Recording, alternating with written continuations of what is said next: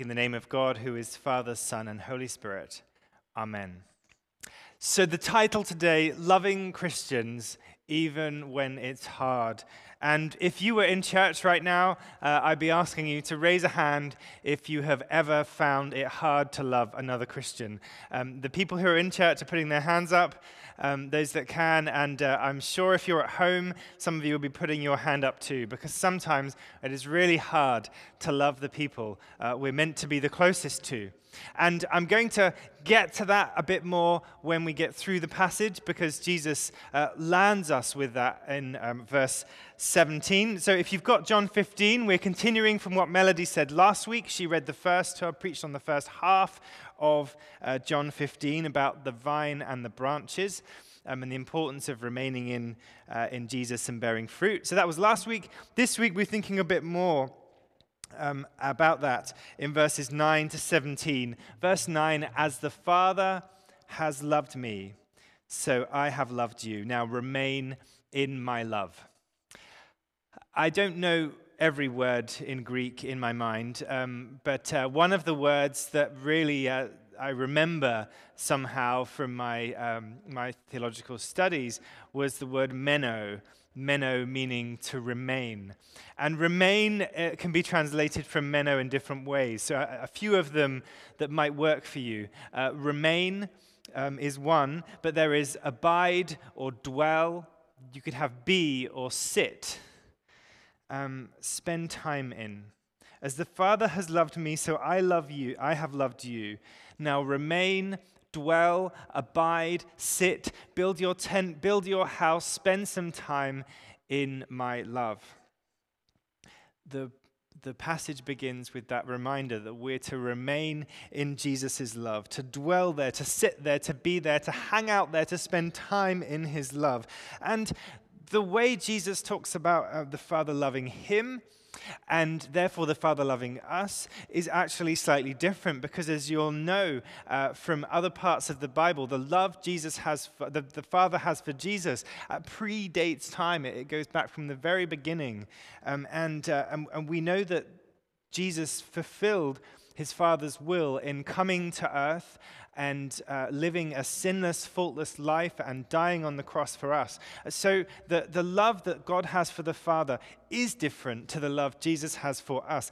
And yet, and yet, Jesus says, The love I have for you is like that of the love the Father has for me.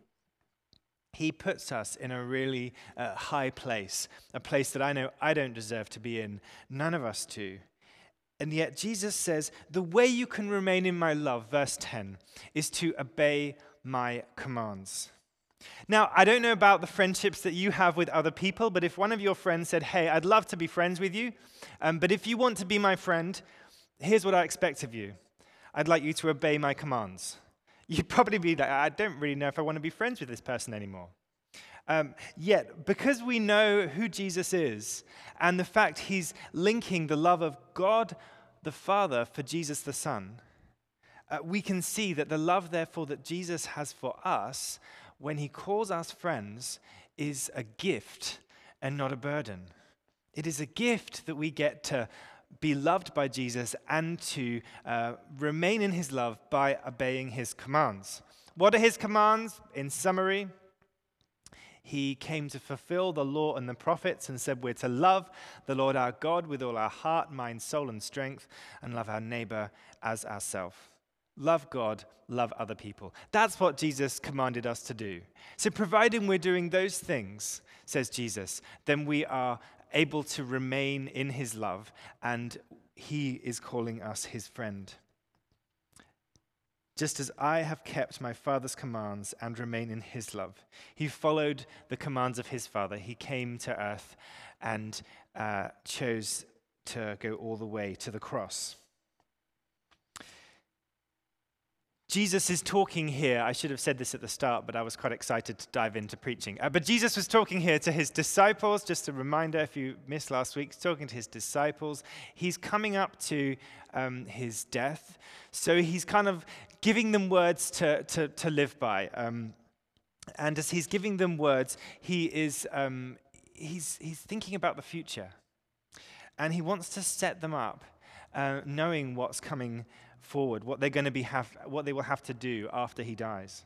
And they don't understand all of this at this point, um, but he, he's saying to them, I want you to love each other as I have loved you. He actually says it three times in the verse, verse 9, 12, and 17. Love each other, verse 12, as I have loved you. He takes it a stage further and says, Greater love has, has no one than this, uh, laying down your life for a friend. There's different kinds of friendships in ancient times. You might be a friend of the king, um, which, which would be kind of a, a one way friendship. The king would use you for how the king would want you to be used. Um, or like a friend of Caesar, if you think of the Roman Empire. If you're a friend of Caesar, then probably you have a connection with Caesar, but ultimately you're going to do what Caesar wants you to do. The kind of friendship Jesus is alluding to here is a mutual friendship, a way that we might understand friendship a bit more. And we all have different kinds of friends. Uh, we, we have friends, uh, if any of you are on social media, on Facebook, you may have a hundred, if not many hundreds, of friends, um, and some of them you may even know. Uh, so you may have all these different friends on, on Facebook and in, in re- real life too. Um, we, we don't like to call people acquaintances because it feels quite cold. Uh, so we tend to use the word friend, but we can have a, a friend could be someone we see at the bus stop um, or, or, or, someone we see when we're out walking our dog. We might call that person a friend. Um, we will use the same word friend for someone who is really close to us and who we would um, do a lot for. Now, I'm not sure how many of us would lay down our life for a friend, as Jesus is saying here in verse 13. But maybe there are things you would do that would be quite significant. Um, I was trying to think about what sort of things might we do for someone who was a really good friend um, that would have the same significance. And it may be something like the, the kidney transplant, the blood transfusion, um, that kind of thing that could, that could really help them. Um, Jesus, though, did lay down his life. Uh, he died on the cross for all of us. He calls us his friends. He died on the cross and said, With all that in mind, you are my friends if you do what I command.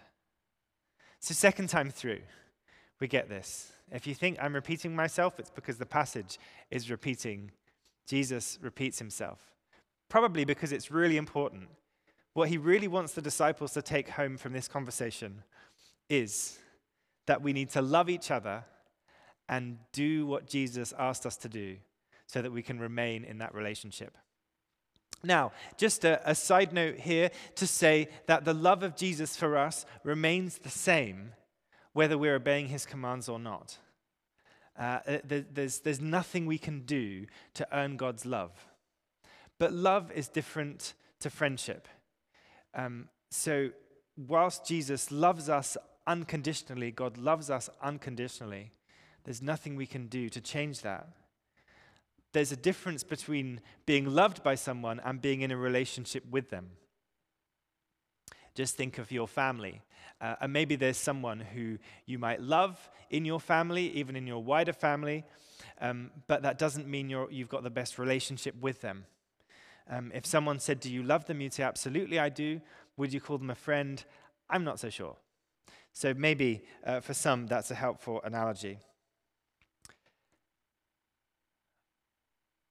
Jesus goes on to say in verse 15, I no longer call you servants because a servant does not know his master's business. Now, some of you have watched Bridgerton. Some of you have watched Pride and Prejudice.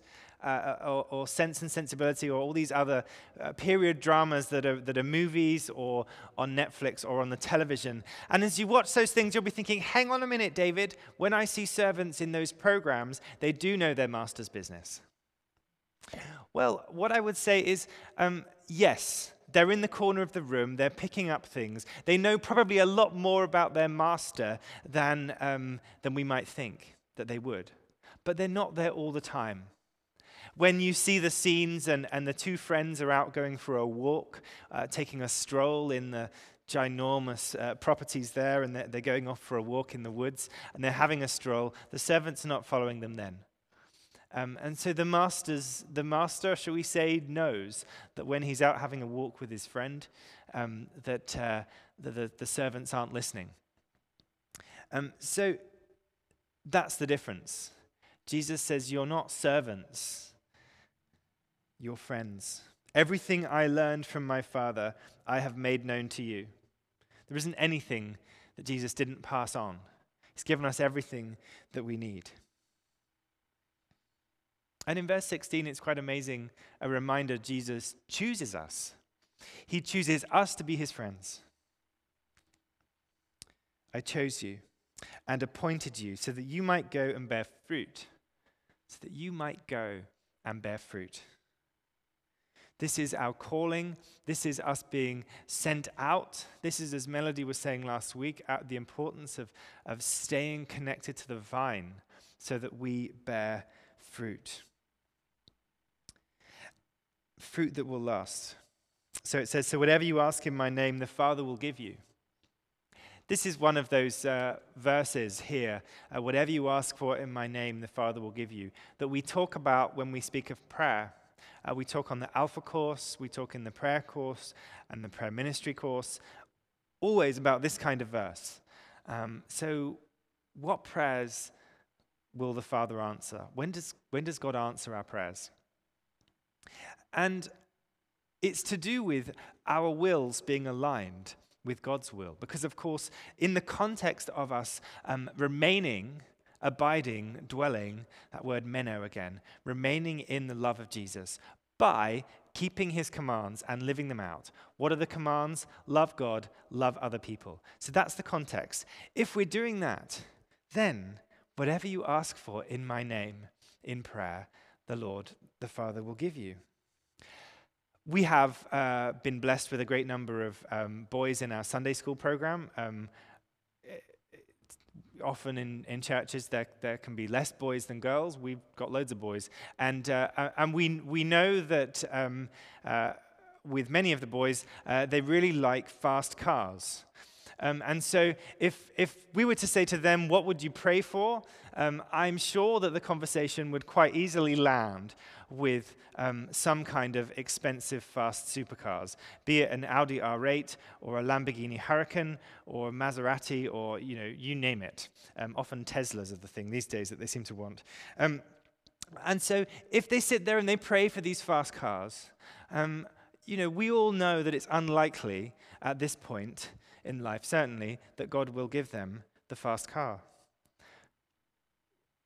God gives us the desires of our hearts when the desires of our heart match up with the desires of the Father's heart. God gives us the desires of our heart when the desires of our heart match with the desires of the Father's heart. Whatever you ask in my name, the Father will give you, says Jesus as we step into that place of asking for the things the Father would have us ask for.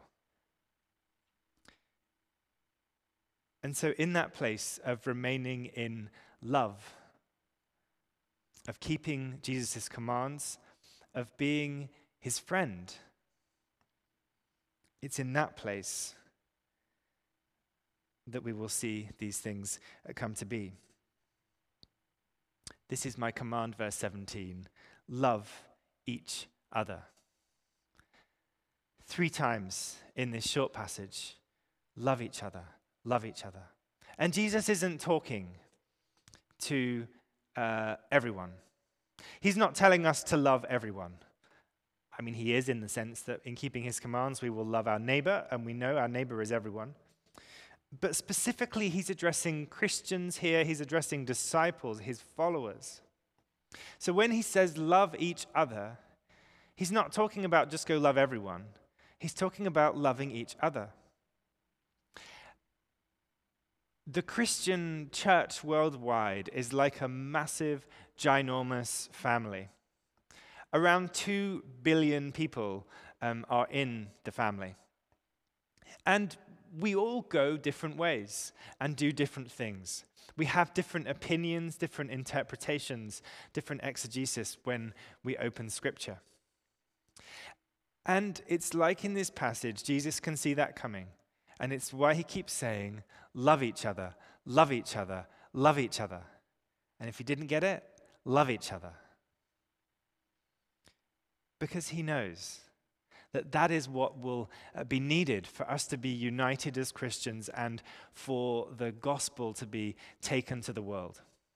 And we've seen through history in the times when there has been unity, we have seen uh, more happening in the church, more uh, renewal and revival as people were united with other Christians. And so it's really important for us here in Maple Ridge. St. George's is connected with uh, other churches. We're connected with other churches in the Anglican denomination. And if, if you know anything about the Anglican church, um, it is a ginormous spectrum. And sometimes it can feel really hard to love people within our own church denomination because there are so many different opinions. Um, I often joke that when people ask me, is this really Anglican? They haven't quite understood what Anglican is because it's such a wide, um, embracing um, church. And there are people with um, a multiplicity of theologies. Um, I can't believe I got multiplicity into a sermon. There you go. Tick on the bingo. Um, and, and, and then there's all the other denominations too. So we're part of uh, Ridge Meadows Ministerial Association, and we're connected with um, about 30 or 40 other churches through the ministerial. Um, and there are times when we come together and do things together. Uh, there's pastors' prayer events that happen on a weekly uh, basis, and then there's monthly things as well. Different ways that we try and be uh, united as, as, as pastors and, and Christian ministry leaders in the city as well. And, and it's in that unity uh, that we will see. Um, we will see change we will see growth and we will see people coming to know Jesus. And yet, it can be really hard if you watch the news and you see um, a church in the news um, doing something that is uh, where you would have a different opinion. Um, so, I mean, I just have to mention masks. Um, for example, and there are churches that are quite determined that, that their worship and praise of God is more important um, than abiding by the local health restrictions in wherever they are. And so they are getting together and they're meeting and they're not wearing masks and they maybe they're not distancing and they're not following any of the rules because they're saying the most important thing is that we go and worship. And just like if you have a, an extended family, you probably have that uncle or that cousin three times removed who is kind of like, yeah, I'm not really sure about them. They're still in your family, and somehow you still have to love them. It can be really hard for us as Christians to love others if they have a different opinion. And, uh, but I kind of think, you know what? I'm not doing that stuff. We're not doing that stuff at St. George's. The, the church is, is closed for in person worship. We're online. Uh, we have um, all sorts of protocols and procedures in place, and they're pinned to the wall, and you can read them on the website. And, and we're really making sure we're following all the rules. But I kind of think, you know what? I'm kind of glad there are some people pushing the boundaries on the edge. I'm not doing it. But I'm kind of glad there's some people that are. Because they make me go, well, maybe they have a point. Maybe they have a point. Because we can very easily say, well, let's not come together in worship because of all these reasons. And we can get scared. And maybe they have a point. As I say, not going down that track. But somehow it's taking that step back and going, how can I love people even if what they're doing seems to be the opposite of me? Because they're coming from the same place, they're reading the same Bible, and yet they're coming to a different interpretation. And so when Jesus says, love each other, he's saying it knowing, three times in the passage, knowing that it is going to be really hard. It's going to be really hard. And yet somehow we are called to be people who love each other. Elsewhere in John's Gospel, Jesus says, You'll know they're my disciples by the love they have one for each other. And if you can think of, um, you know, a, a, big family having a gathering down the street, not the moment in COVID, but another time, a big family having a gathering down the street. And, and you can probably think of a family, they're having a big party, uh, celebrating a birthday or, or something else, celebrating Mother's Day, having a get together, and you can see them from afar and think, that looks like a nice family. I'd like to go to that party. I think what Jesus is saying to us here as Christians he's saying to those first disciples and says it to us, is be like that family. Be the family that people go, they can see you having so much fun. They can see you caring for each other in the good times and the bad, and they want to come and join the party.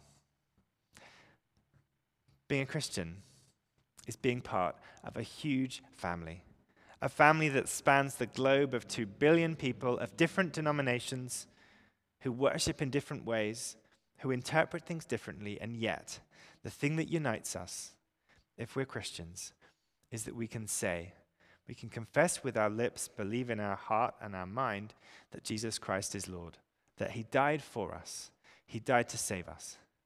And so if we have that in common, uh, then we can love all other disciples.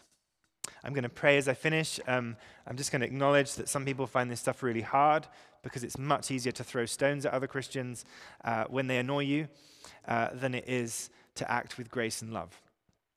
Um, and some people may not have thought about it, may not have realized just um, how important it is to love others.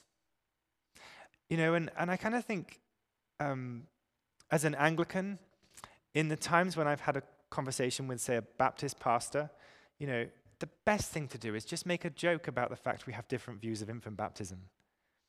Because until we're in that place of having a relationship that's strong enough over several cups of coffee and croissants to be able to have that conversation, uh, you're best just to stay in that place of going, you know what, we have different views on this thing. But let's work together on the things where we have the same view that Jesus Christ is Lord. So let's pray. Loving God, we thank you that you call us as Christians uh, to be, um, first and foremost, disciple followers of you. That you call us into relationship with you, that you call us to be uh, your friends, that you set us up as friends. We don't choose for you to be our friend, but you, you give us that, that gift and that grace that we can be your friends. And so help us as we uh, step into this place day by day of being friends with you, of knowing you and of being in relationship with you. Help us too to be in relationship uh, with other Christians, with our brothers and sisters in Christ. And in those times, Lord, when we find it hard to do that, would you give us grace? Would you bind our tongue uh, and stop us from saying stuff that would upset and hurt? Would you give us grace that we might be caring and loving? You'll know they're my disciples by the love they have one for another. Help that uh, to be evident in our church and in our lives. In Jesus' name we pray. Amen.